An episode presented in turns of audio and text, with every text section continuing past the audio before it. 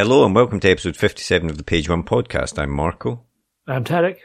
And thanks for joining us at the Page One podcast. If this is your first episode uh, at the podcast, we like to talk to writers of all kinds, uh, authors, screenwriters, comics writers, uh, about how they got into the industry, what their process is, and try and get as many hints and tips as possible. And this week we have, a, I suppose, a new kind of writer on the podcast, uh, yes. or the first of, of this yes. kind of writer on the podcast. We have uh, Helen Lederer on this week, who, as Marco says, is a, no, she's not. Well, she is an author. She's written mm-hmm. books, but she's perhaps best known for her stand-up work. Uh, she became quite famous. Came up in the eighties with French and Saunders, Rik Mayall, Harry Enfield, that kind of crowd. Um, she's written plays. She perhaps best known on TV for Absolutely Fabulous. She was the role of Catriona for mm-hmm. those that were fans of that show. And uh, she's really done quite an impressive, you know, you know, like her work is it, it goes from monologue, comedian monologues, it goes TV work. She's written plays, she's done radio work, yeah, radio work. It's yep. really impressive mm-hmm. scope she's done. And in between all of that, she's also founded her own literary award as well. Just on, on, the side. The Comedy Women in Print Award. Um, so yeah, we chat to her about all of that, and it's a really interesting chat and fun chat, as you would imagine.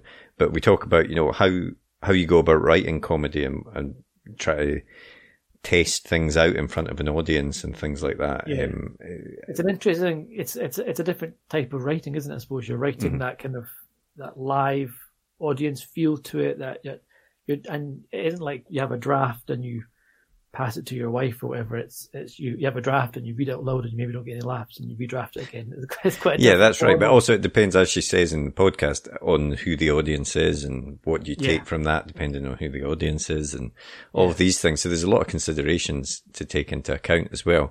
Um, so it, as I say, really fun chat, really interesting. We'll get straight into it after a quick advert for our writer's notebook, the page one notebook. And then we'll be back at the end of the podcast with a bit more chat and to let you know about next week's guest. On with the show. The blank page. To some, it's terrifying, an obstacle to overcome. But we prefer to think of it as an opportunity, a blank canvas to be filled with all of the adventures and characters in our head. So, how to overcome that fear? Well, we all know the best advice for a writer is write. Seriously, get words on the page and more will follow. But what about later, when you start trying to pull those threads of what you've written together? What about the character you wrote about way back at the start? Who was she again? What was she carrying? And where did she leave the MacGuffin that she now really needs in the third act? Think about all those top thrillers you like to read, or that amazing drama you just watched.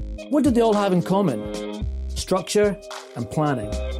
As aspiring writers ourselves, we've tried many different methods to try and organise all the thoughts about the stories we want to tell. We've been there searching for a piece of scrap paper to note something down, or making a quick note on our phone in between meetings.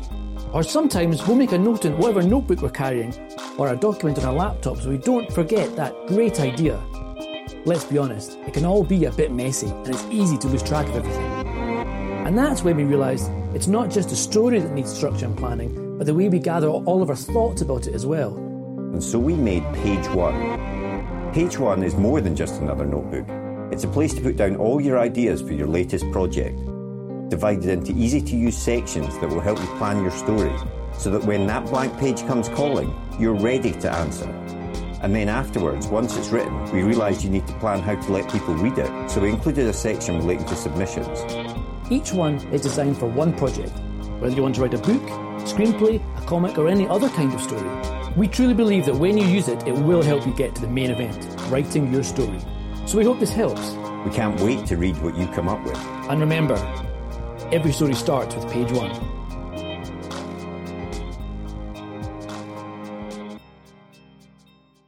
We've had authors, screenwriters, journalists, video game writers, comic writers, but you're the first stand-up comic that we've had. And that's something that we have been wondering about as well. Obviously, you've done lots of different types of writing and we'll get to that. But was being a stand-up comic what you, was that what you wanted to do uh, initially? Well, that's quite odd, isn't it? Because uh, remember, I'm very, very old. So when I started doing it, it was literally, I saw something on television the other day. Oh, yeah, I was talking, saw something on Princess Di, and I was thinking, oh my goodness. So I think when she got married, it was a kind of retrospective thing. And that was 81. And I was thinking, I remember writing a sketch about that. So we're talking about 80s, and that's a long time ago.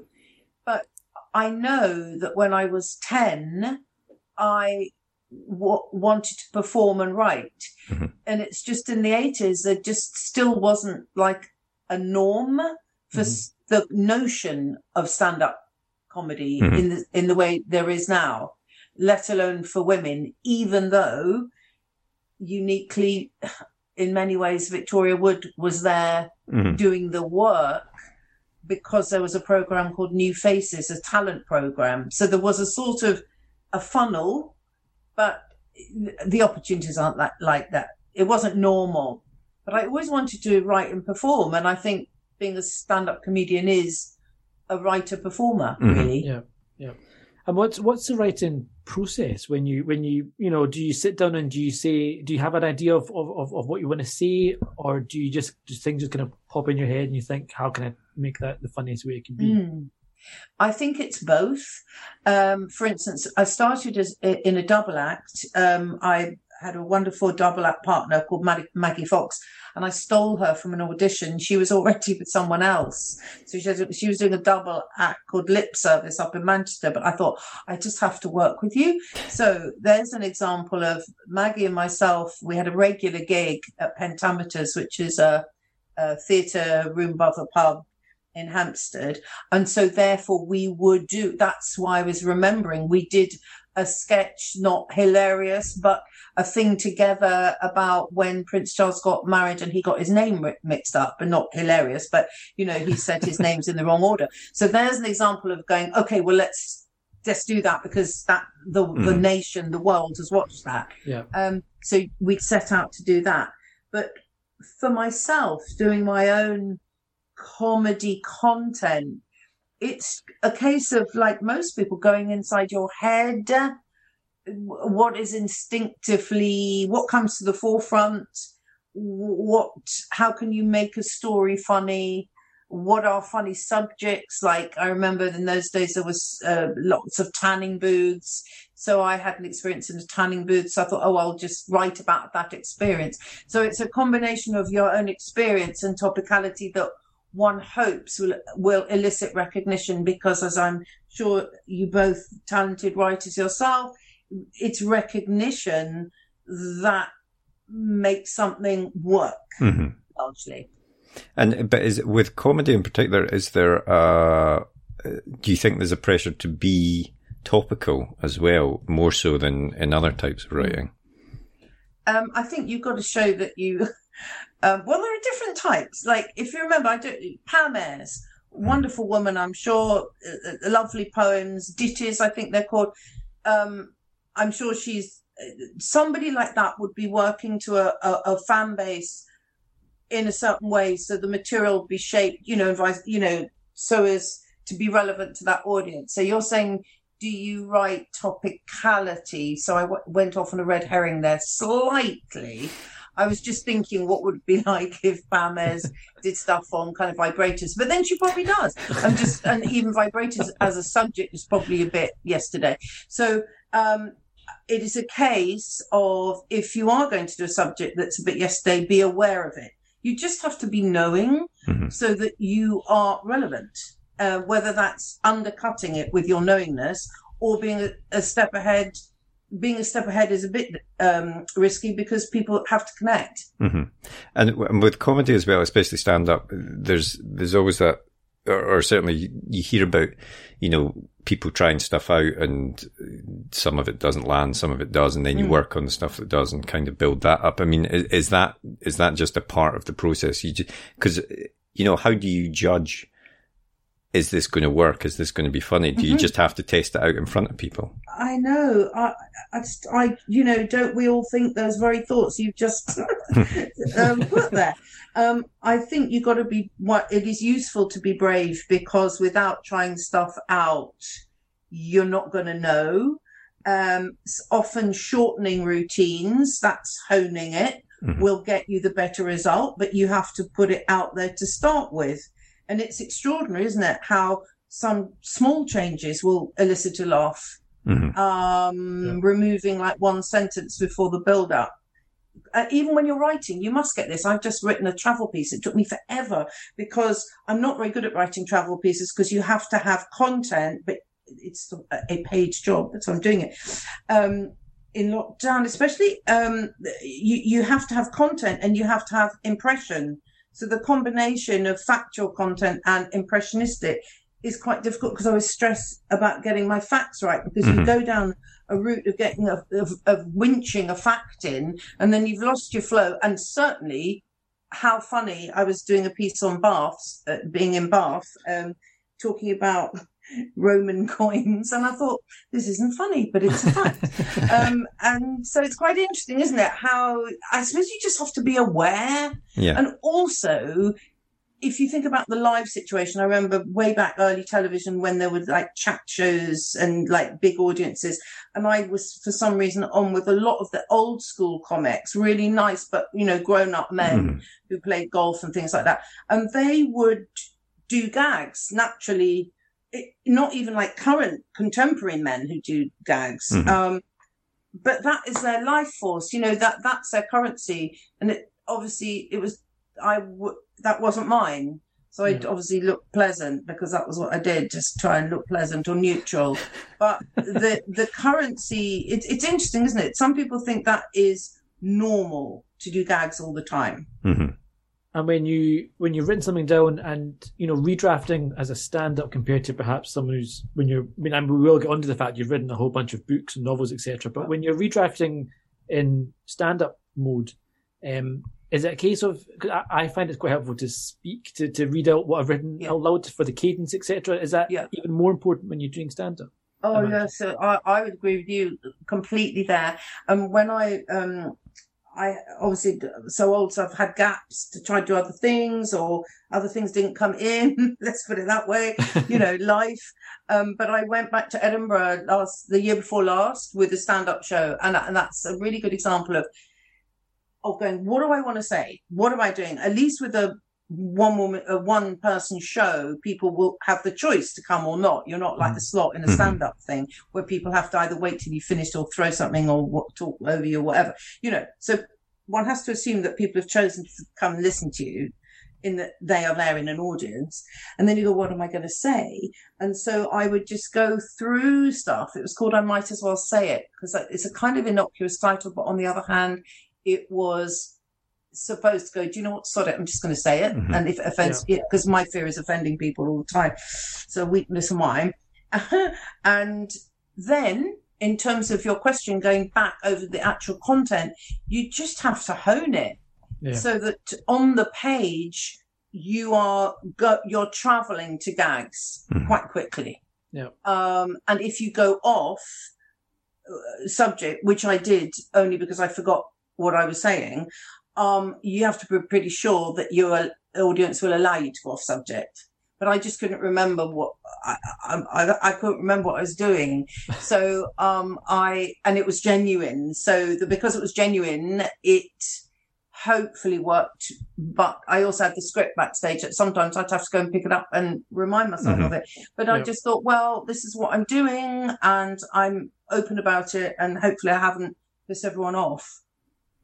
And and how, how does how does you know writing for that differ? Because did you always want to write novels as well? Was that something that you always had harbored an ambition?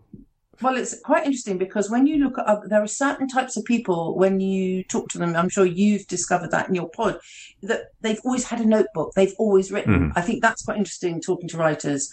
And um, as a child, I I, wrote sketch. I wrote a sketch show age ten. Then they asked me to write a play, and the sketch show was brilliant, and the play was really bad. So that was age ten. So as we say, like I peaked age ten. Then um, uh, and I kind of thought, oh, this is really not working. And I just I know that sounds like I'm making up, but that is true. Um, now, what was the question? Because this is really interesting about about. Uh, oh yes, so people with notebooks. So I would write poetry. So I embarrassingly enough, I still have because I'm writing a memoir at the moment, and amazingly and embarrassingly, I have original copies of my angst written poems, aged 14, 15. and um, one of the, the first line of one of them was, This is a nightmare party. That was the first line of, of one of my teenage um, poems. Um, but it's interesting because it, it, was an outlet. So I was always writing. Yeah. Mm-hmm. And oddly, because I'm, I think I'm quite an inappropriate person. I've come to understand that uh, in recent years. I would actually read my poetry out to my parents, which a lot of people wouldn't do. I mean, it's like, why would you do that? um, and um, I just thought, no, I've written that. I'll just read it out to them. oh my god! So um, it's, uh, but but I think a lot of writers have a notebook or have a piece of paper, and it is just a natural place to write, isn't it? Just to get it out in words, Mhm. out of your body onto a, a page.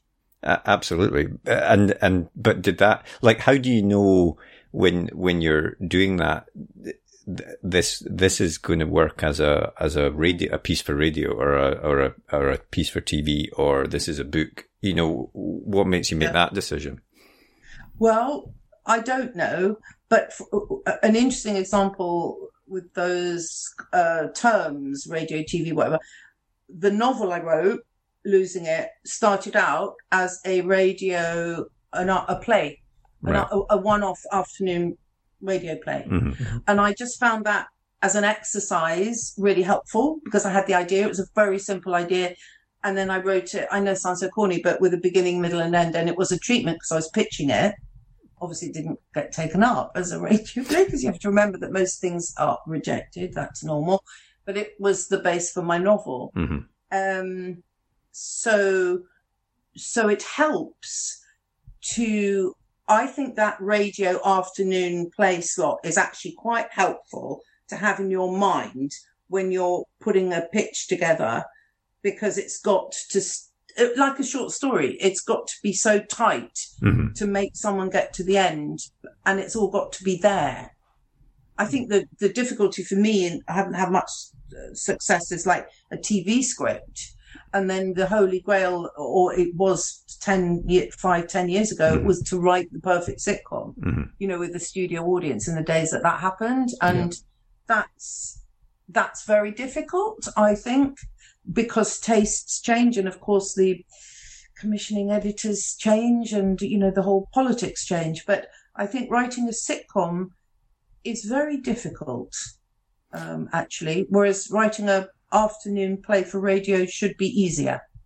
And, and how did you find the process of writing the book? I mean, was it was it something that which was quite fun to do, or was it quite a slog? You know, what, what no, thought? I honestly, I look back at that time and I was so happy and I didn't get it published in the normal way. I, I already had written, uh, I, I tried it as a radio. Um, so there, the pitch was all there. Mhm.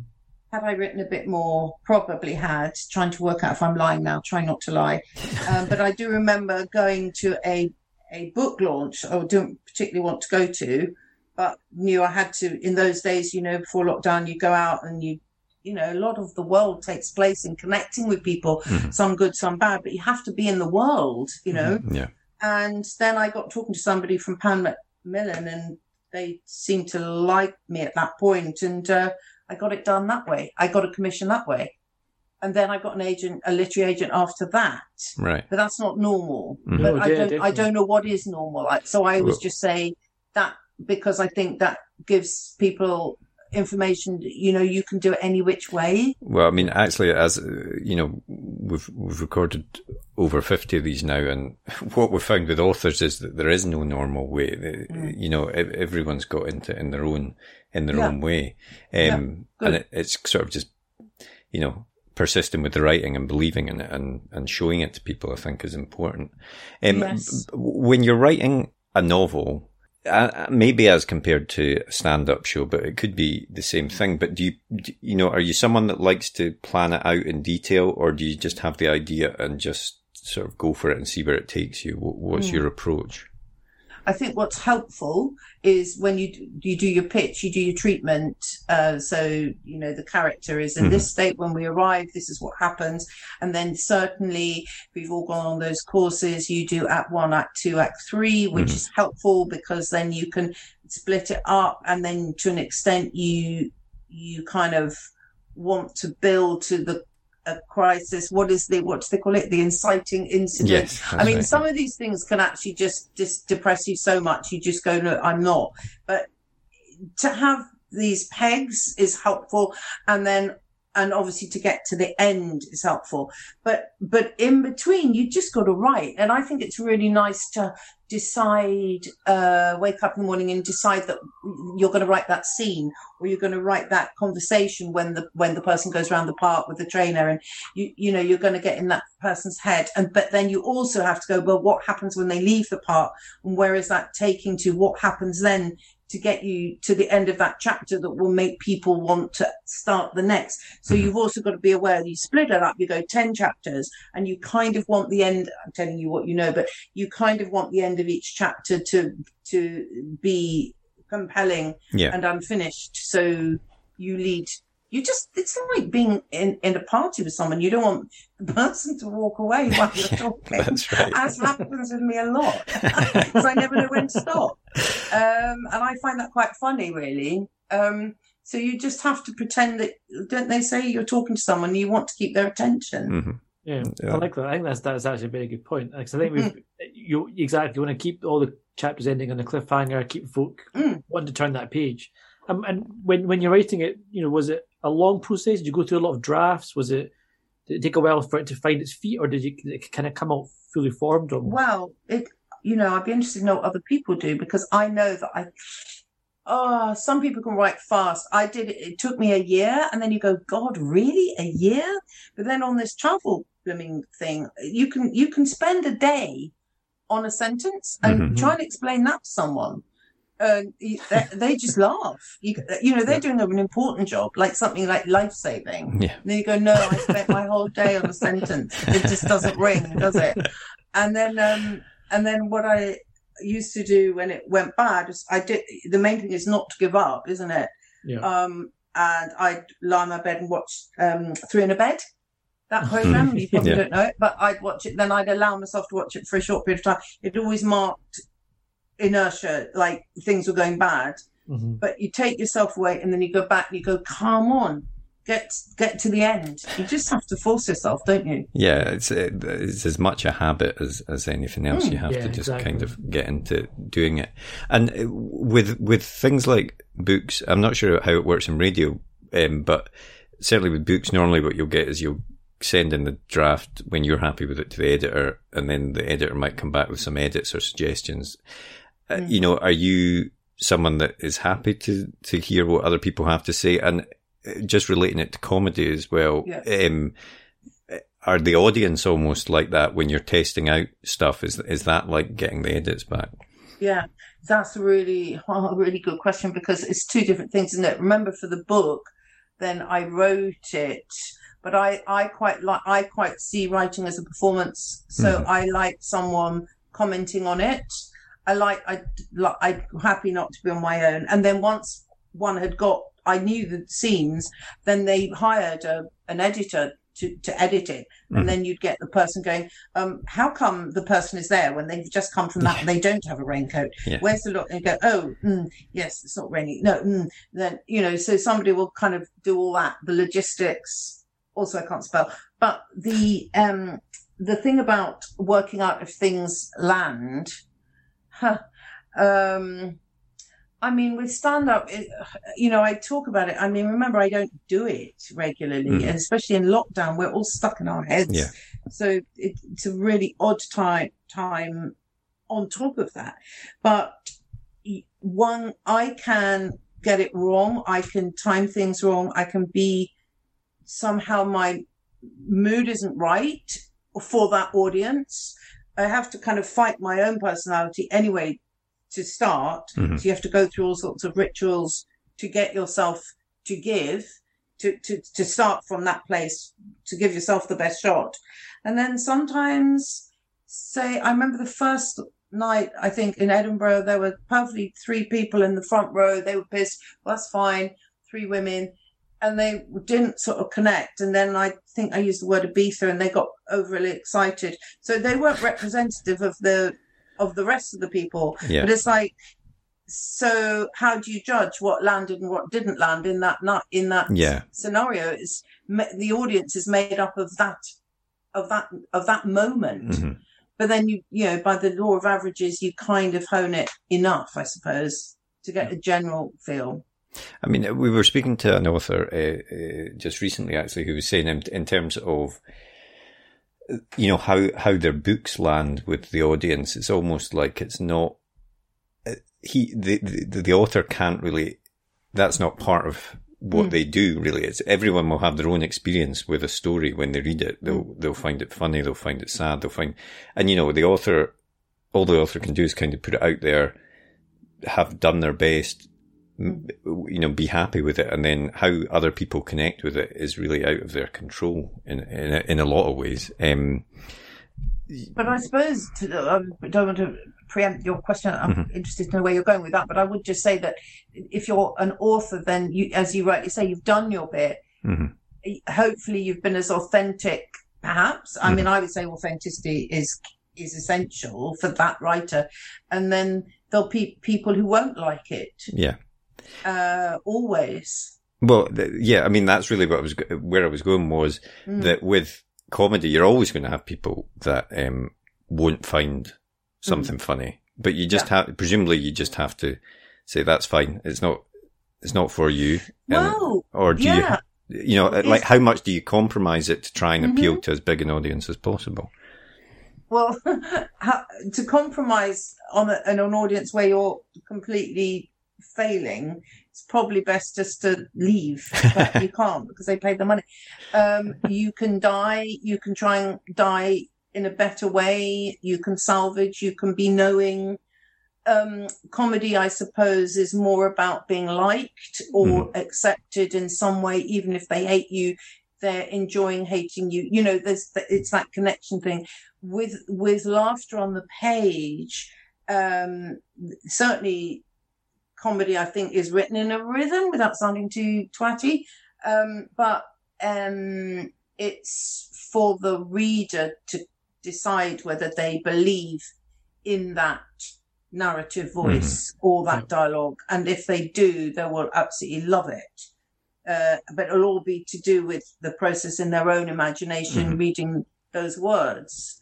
So it's a very different exercise to the kind of more visceral thing. Like there's a human being on stage. You have three or four minutes. The audience is going to say, "Oh, is that person fat, thin, horrible, ugly? Why are they wearing those show-off clothes?" Or, "Oh, I like what they're wearing, um, but I don't like." You know, all these judgments before the person even breathes or speaks. hmm So judgments get in the way of so much, don't they? Yeah, absolutely. And do you, do you have a, you know, do you have a preference in terms of these, all these different types of things that you write or, or do you Oh. enjoy doing a bit of, a bit of everything? I think it's just my the life I've led has just gone the way it has. So I don't know because maybe I just am a bit of a this and a that, and I quite I get bored and I quite like new challenges. I like meeting new people. I'm that sad person who wants to have a new friend and get drunk with them because I know they won't have heard my stories and hopefully they'll laugh. And I just like to be. I'm very shallow. I just don't need like the same old friends. I need new ones all the time. But also because either it was partly my fault and my failings um, and my nerves that didn't get me to do more. I mean, I stopped doing stand up when I could. I did it for five years. And um, then, you know, when you get jobs where you don't have to do stand up, it's actually quite nice, I found. But I am so admiring of the people who just, it pulses through their veins. You know, now, uh, oh my God, Ricky Gervais, someone like that. You know, I adore it. I just think, wow, you know, it's an art form. Um, but, uh, and they must love it.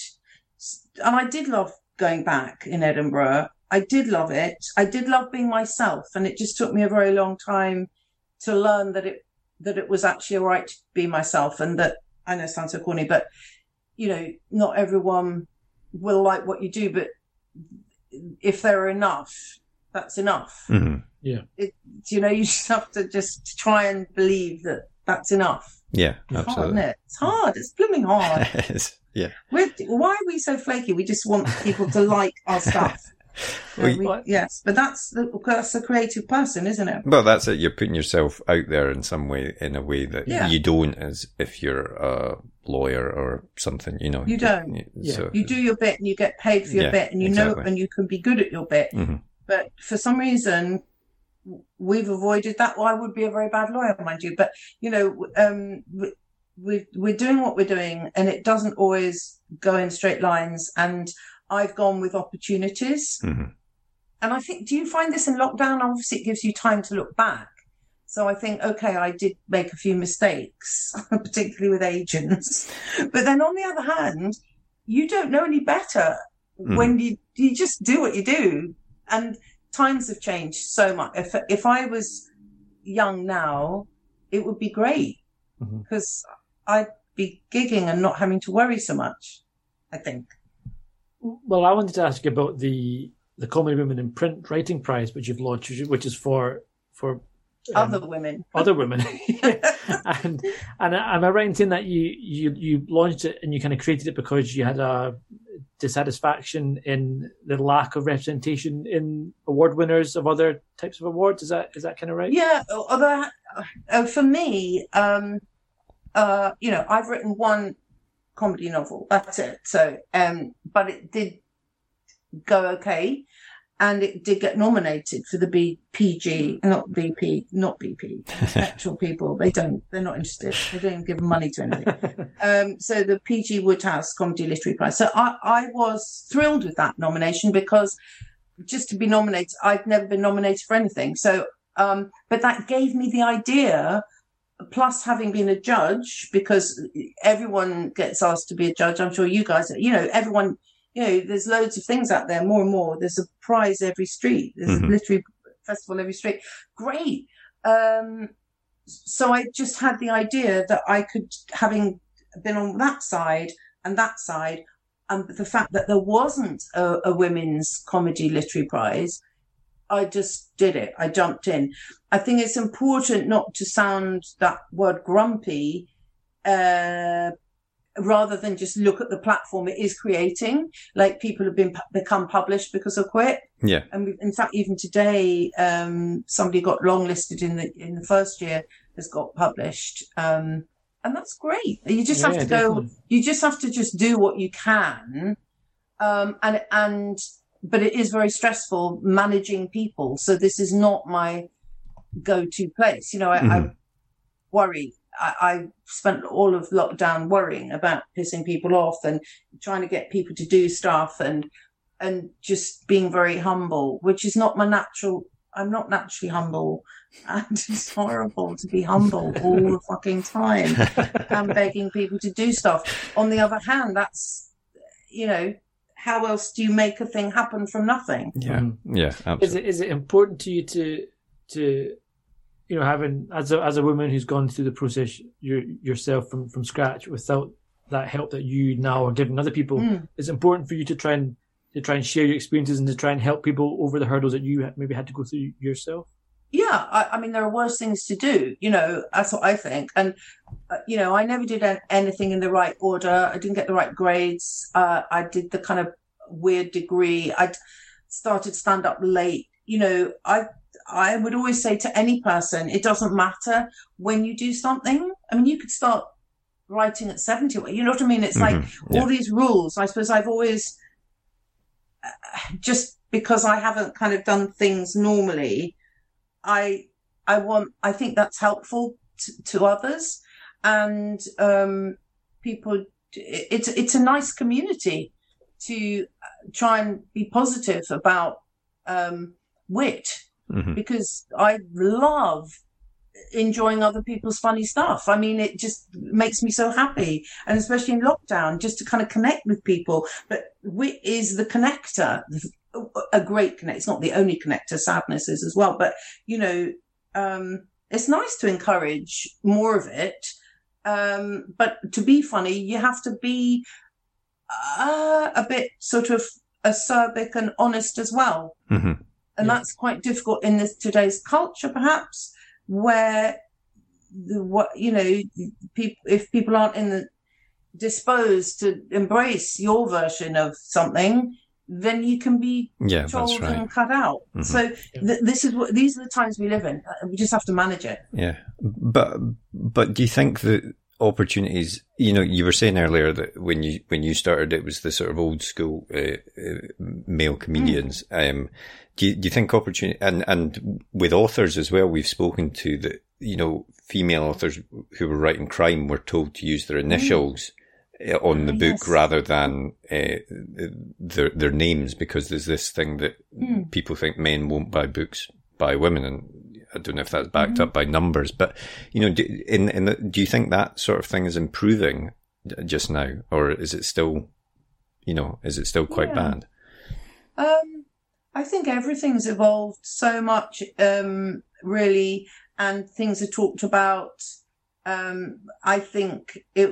I suppose the next phase would be to encourage uh, uh, even braver conversations, so that we can learn as we talk. hmm That's another thing, uh, so that people are so keen to get it right. Whoever who's to decide what's right, you know. Um, I think one could dare. It would be nice to be more daring in the way we talk now, but on the other hand, it's quite good that we have um, got to where we are because there was so, so much imbalance Mhm. and sexism and uh, so much that uh, obviously. So I think evolution takes us is quite sensible, but we've got to nudge it. We've got to do more. Yeah, keep nudging it. Yeah, But but I'm not, you know, someone who did politics on stage and you know Ben Elton, the gift of Ma- Maggie Thatcher. You know that the 80s. Mhm. I don't know if you can remember that comedy, but it was fantastic. Mhm. God, we needed we needed that that stuff out there. It was we lapped it up. We needed it because we were going through such difficult time. yeah, absolutely.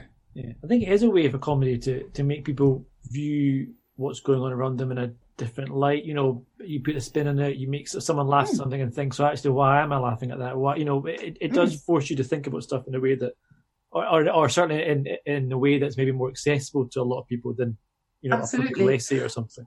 I know, and, and I just know that like there's this thing called How the Light Gets In, which is an amazing festival, and um, and it's down the road from Hay on Wye.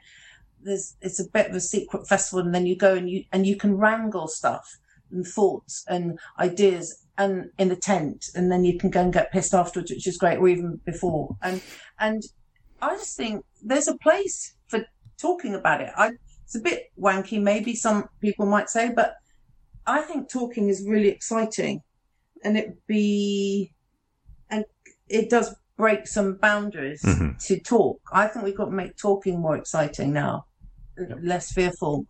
Always, always want to think about the next thing, and if you don't find something funny, that's okay, isn't it? Yeah.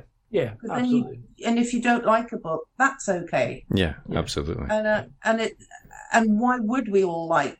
I mean, I s- I I had to, on the travel piece somebody um the hotel put a sonnet on my bed, a Shakespeare sonnet, and I thought, oh, I should be. I thought I don't understand a word of this. I just don't understand Shakespeare Yeah. sonnet right now. My head is somewhere else. So that's okay as well, isn't it? You know, Yeah. it's like I just think connecting and making people laugh is the ideal. Yeah. but, you know. Well, I mean, high. yeah, we, we, we've spoken as well to other people in, in uh, sort of related to that, not comedy, but you know, there is, uh, there can be a certain snobbery to like, you've got to like certain books. You've got, you know, a literary book is, Mm-hmm. is good and a sci-fi book is bad or, you Mm. know, things like that. Yeah. And it you know, it, we've talked about this and it's just nonsense Oh. because they can both be valuable to someone. They can both change Absolutely. someone's life. They can, you know, depends where you are. I Yeah. think anything that uh, lifts you. I mean, the power of books to, to do to, to take you to another place. That's what you want. I mean, w- with the question about male, female. I was going to say genitalia. I didn't mean that. I meant uh, alphabetical, uh, letter, letter, alphabetical things. I don't know. Um, when people say what was the funniest book, right? So uh, when I was, uh, you know, going around the literary festivals uh, doing lo- promoting losing it, so I had to have, oh yeah, what was your funniest book? So at that point, a few years ago, I read Starter for Ten, Uh, I don't know. If, I know it Yeah. was made into a film Uh-huh. by David, David Nicholls. Nicholls, yeah. Look, look at what's happened to David Nicholls.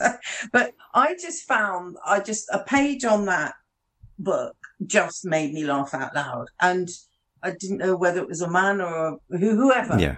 Mhm. Just go. Do you know what? That is just so funny. I just love.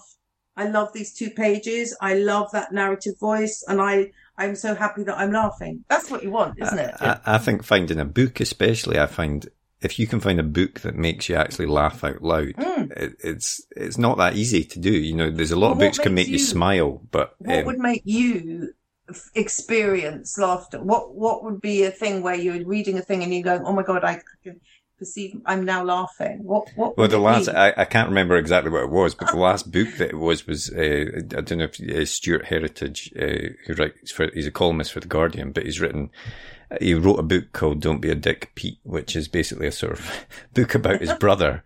Um, but it was it was there were moments in that where I was reading it in bed on my Kindle. My wife was asleep, and I was trying not to wake her Oh, up with brilliant. laughter. Isn't that joyous? Though? yeah, it is. Yeah, Maybe you've got a brother like that, but but isn't that brilliant? Because you just but you then you knew where he, Mhm. where he was coming from, whatever. Yeah. But but oh, that feeling that is so nice. It stops us being alone, doesn't it? Yeah. I know that sounds so corny because I have thought about that, but that's reading funny stuff that makes you laugh Yeah. is a great cure for loneliness. Yeah, it is definitely. Hmm. Um, and uh, y- just to touch on it briefly, obviously you've you've obviously acted in a lot of things as well. I mean, d- does that do you like? You know, how does that compare to to to your own creative stuff? Is it Hmm. fun playing in in other people's worlds, Yes, if you like? I do like it, and I did something um, very recently. just- There was an email that came. Would I like to be in a short film with Maureen Lipman? And I thought, great. And then I thought, I don't want to learn it. This is lockdown. We managed to do it, and I thought, oh, please let it not be good. So hardly any lines. Bromley, which is nearby. Um, Maureen Lipman. What's not to like? Mhm. So I just thought, yeah, I'll do that. It was a short film, and um, so you don't have to have the responsibility or anything. Not that that sounds arrogant. Anyway, I just thought that suits me. Mhm. You know, messing about in a kitchen with with Maureen Lipman doing all the funny business, like with saucepans and stuff, and me just being there to serve her and to be helpful, and then hopefully so she'd like me at the end. And you just, but obviously you do a bit, but I did a bit, but. I just thought this is joyous. I love it. Uh, it's exciting. There's a lot of, you forget the faff of um, hanging around a lot and people tweaking collars and stuff and maybe don't need tweaking. But that's the game, isn't it?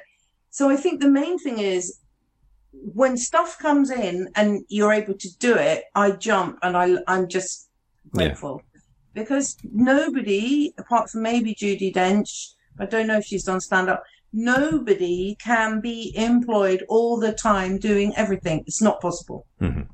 No, absolutely. And what is it that you're working on right now then?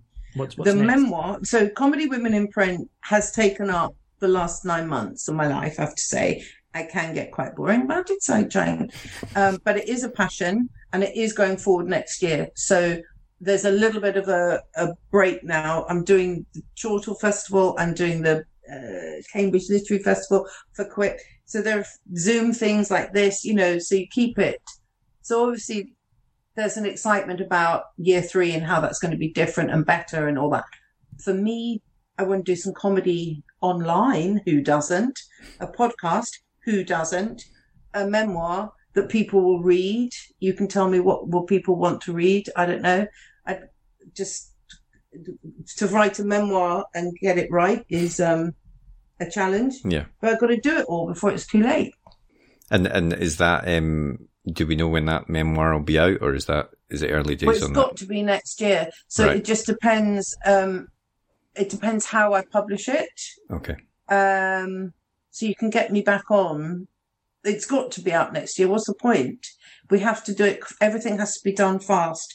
I've got most of it done, and it's just. Um, do you, you know, is it an indulgence? I mean, I, I like. Have you? Do you read memoirs? I don't know. Is it? You've got to be interested in what Well, the person uh, I. I, I think it can be really interesting. It, it just depends. Yeah, uh, depends on Could the be really person, dull. and yeah, it Could can be be. car boot. It, It's like, oh, a it could face, be it entirely. face that used to be on television in the 80s, car boot. Could be that.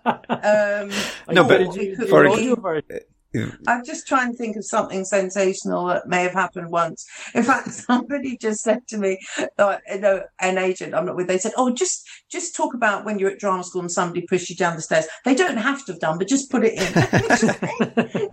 Like, I'm not going to do that. It's got to be. It's got to be true. It's Are you are you true. doing are you doing like an audio version of it? Because I'm a, a big fan of audio versions of folk reading their own memoirs out because I find that it kind of Oh feels like it's right, their- their- yes, their own yeah. story. With the with the writer reading it, with the exactly, exactly. yeah, Yes. Uh, well, I read, I read um, Losing It. I read that. I was thinking, how could you possibly get anyone else to read that? And I love reading audiobooks. Um, I'm just trying to work out. I've got to get a very young person to come and explain uh, after lockdown how to do a recording thing in my own house so that I can read audiobooks from home Yeah. in lockdown.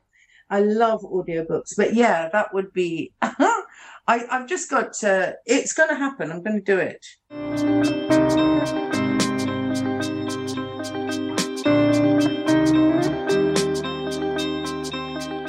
What is the last book that you read? Okay, okay. Dipped into. Uh, this is the Rupert Everett one. Oh yeah. red carpets and other banana skins because he I that is very readable and I think he's quite cruel about other people and cruel about himself, which appeals to me. So I'll say the Rupert Everett one. I'm but I haven't read the whole of it, so I'll be honest with you. In fact, lockdown reading, I mean, come on, I can't I can't even write a travel piece right now. It's really difficult. I manage Newsnight and I just watch that. Yeah. No, I know. I, I found Not audiobooks have been good up. during this time. I think that's. I think I'm going to take the leaf out book and just sort but I'd have to get an app and learn how to press the button. But then I would do that. Audiobooks is the future. yes. Uh, what about the last film that you watched? Oh my God. Okay. Whoa. Um, oh, right. Well, obviously there's opportunity on Netflix. Oh, there was a really, are we allowed to say the things on Netflix? yeah, yeah. Yeah, yeah, of course, yeah. so there was a film on the other day, but I called Beatrice. Uh, it was a satire, an American satire. Beatrice comes to dinner or something like that. We'll have to Google it, but it was hilarious because it was so dark and awkward, and it was um, sort of privileged American uh, people in America. Uh, with um, an awkward person who stays to dinner, it's my cup of tea, and it's it's played so real that you know that person who just speaks for that much too long and then just embraces people too quickly i love it i adore inappropriateness it's a, it's a delight so it's got the word beatrix in it and it's a film and Okay. it's on netflix We'll we'll find out and we'll we'll Yes, put it in the, in the podcast. Awesome. Yeah. um, and then uh, the last TV show that you watched or series that you're watching. oh well i'm currently watching the thriller because i find that thrillers are the only things called the undoing i'm in the middle of it Oh, yeah. with hugh grant and nicole Oh, yeah, yeah. It good? I've not started watching it yet. visually very different from the last time I saw it. But um, the um, it's decent. The first one is very decent. It's like you genuinely don't know where it's going, Mhm. and it's shot nicely, and you just yeah, th- that's the only thing to do right now is to watch you know classy thrillers. Yeah. Oh, fantastic. And the very final, final thing we do is a super quick fire, either or. There's no right answer apart from one of them. You've done this the- fifty times, I can tell. Go on. And the first one is um, absolutely fabulous or bottom. Oh God, I can't answer that because Ab Fab people recognise bottom. I was with the Rik Mayall, so I'd have to go bottom. Sorry, Okay. That's all right. Um, uh, TV or cinema? TV, uh, fancy restaurant or a takeaway. takeaway. Um, are you an early bird or a night owl? Mm. Night owl, And the last one, real book or ebook. don't know how to do an ebook, so I just haven't. I'm not advanced. Real book because I can feel it. I need to feel things.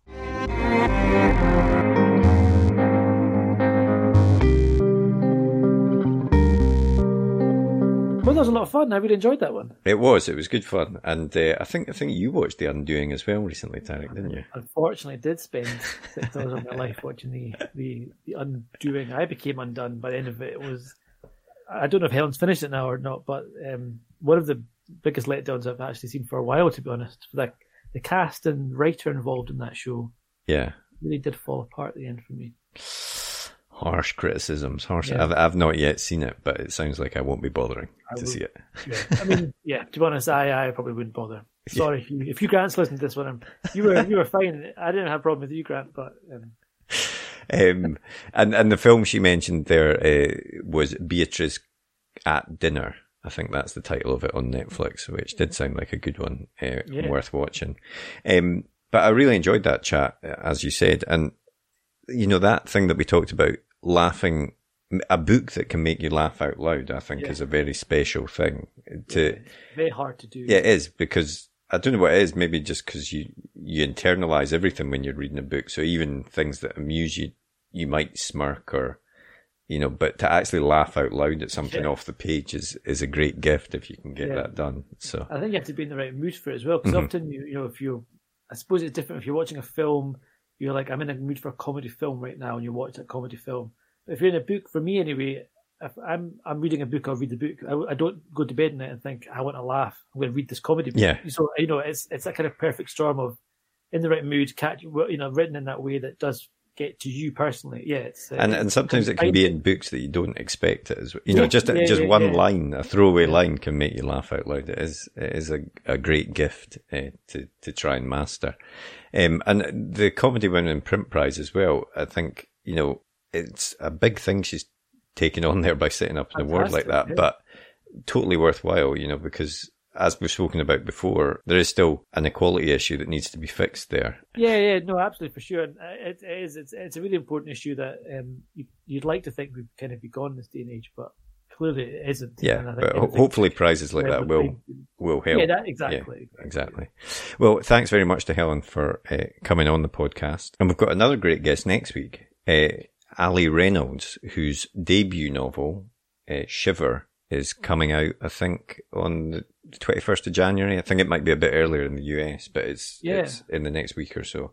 It was a, a really fun chat we had with Allie. She's uh, for those those that don't know, her, obviously this is her first book, but you may know her from her previous career as a professional snowboarder. Yes.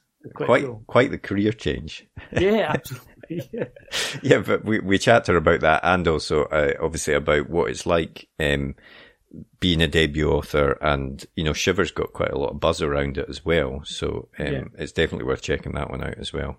And of course, if anyone has any questions or comments, they can always send them to podcast at writegear.co.uk or send us a tweet to at write underscore gear. Absolutely. And uh, as ever, if you enjoyed that episode, please do take a couple of seconds to give us a rating on Apple Podcasts. As I say, if you liked it, if you didn't, please just ignore this. Um, and if you want to leave a review, again, if you liked it, that would be awesome because it helps us to continue to get great guests on the podcast. Otherwise, have a great week and we'll see you next episode. See you later.